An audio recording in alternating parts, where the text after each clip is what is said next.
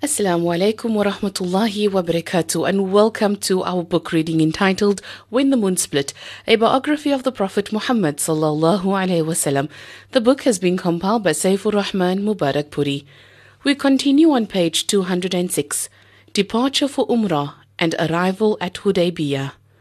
Shortly after the resolution of the slanderous campaign against Aisha radiallahu anha, the Prophet, peace be upon him, had a vision. He saw himself and his companions entering the sacred mosque of Makkah, praying there, and then shaving their heads. The companions were informed forthwith that they were to perform Umrah shortly, and the Arabs living around Medina were also invited to join them on the journey.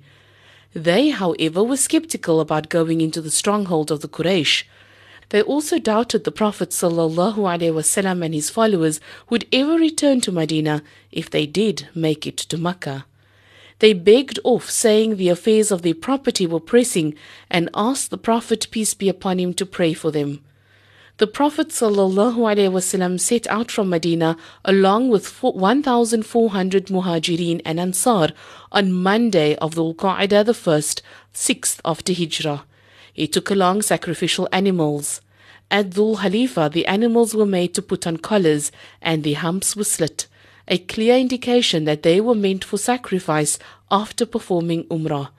The Muslims then donned ihram and entered the state of consecration. The Prophet then resumed his journey and reached Usfan. At this stage, the scout sent ahead by the Prophet, peace be upon him, came back with the news that the Quraysh were encamped at Dul Tawa, determined to prevent the Muslims from performing Umrah, even if it meant another war. They had dispatched Khalid bin Walid to Qura al Humaym near Usfan to block off the route to Makkah and had called on the neighboring tribes for support. The Prophet, peace be upon him, conferred with his companions about the situation, their choices being either to attack the allied tribes or to march ahead to the Kaaba and fight those obstructing their worship of Allah. Abu Bakr Siddiq radiallahu an opted, We have come to perform Umrah, not to fight. Hence, we will fight only against those who stand in our way. The Prophet, peace be upon him, agreed with Abu Bakr, and it was decided to go on to Makkah. At midday, the Muslims prayed. Khalid bin Walid, who was watching their movements closely, decided that the Muslims were vulnerable to attack during prayer, especially while bowing and prostrating, and he decided to fall upon them at the next prayer. But Khalid was foiled, for between Dhuhr and Asr, the Prophet received a revelation that the Muslims were not to pray in a single congregation. One group of Muslims was to pray while others stood guard, and then those who had stood guard would pray while the others kept watch. This special form of prayer was termed the prayer in times of fear, for it was meant to be performed in times of danger. The Prophet, peace be upon him, then decided to take another route to Makkah, and they arrived at Thaniyat al Murar to descend at Hudaybiyah. At this point, the Prophet's camel, Quswa, knelt down, ignoring the repeated commands of the people around the Prophet ﷺ. They shrilled, Quswa won't get up, Quswa won't get up.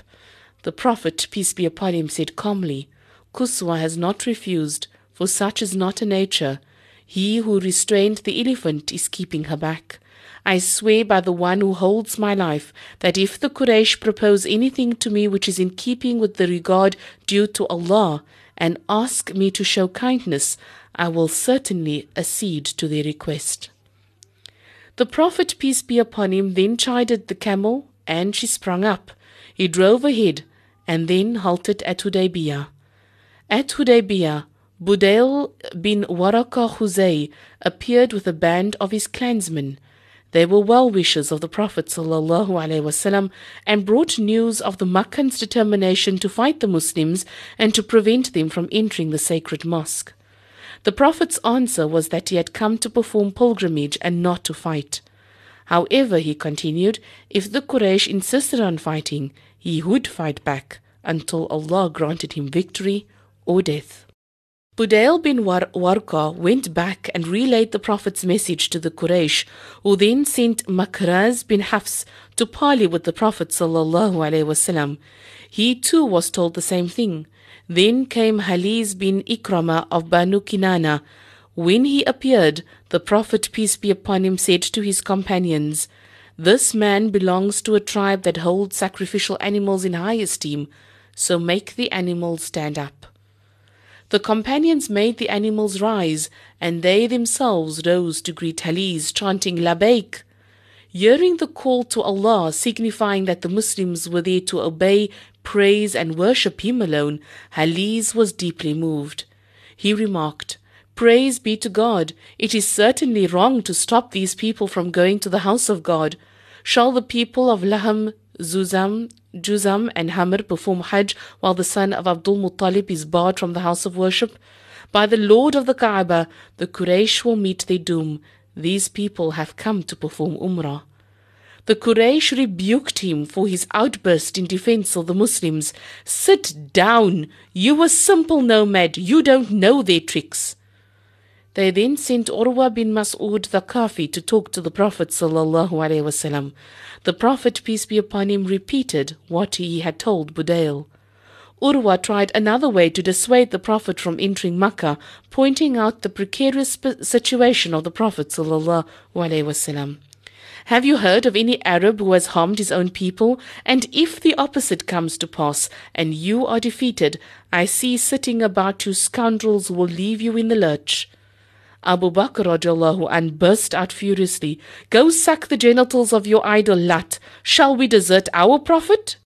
Urwa remained silent, since this was the same Abu Bakr who had done him numerous favors in the past. In the course of the talks, Urwa would gesticulate frequently and touch the Prophet's beard, at which Mughira bin Shu'ba was indignantly throw off Urwa's hand with the hilt of his sword. Keep your hand away from the sacred beard of the Prophet sallallahu alaihi wasallam. Urwa countered, O oh, you ingrate, isn't it for you that I am making efforts? Mughira bin Shu'ba was Urwa's nephew and had killed some people, seized their property, and then converted to Islam. Although the Prophet, peace be upon him, had approved of Mughira's accepting Islam, he avoided taking anything from his property. Urwa, as Mughira's elder, was negotiating a settlement with the relatives of the victims, and it was to these efforts that he referred. As Urwa watched the Prophet, peace be upon him, and his companions interact, he was struck by the companions' love, loyalty, and respect for the Prophet, peace be upon him, and he reported to the Quraysh, O people, by God, I have been to the courts of kings and seen the splendor of Caesar, Chosroes, and Najashi, but by God never have I seen any king so revered as Muhammad. I noticed that if he spat, his companions ran to get the spittle on their hands and rubbed it on their hands and faces. If he asked for anything, they vied to comply with his order.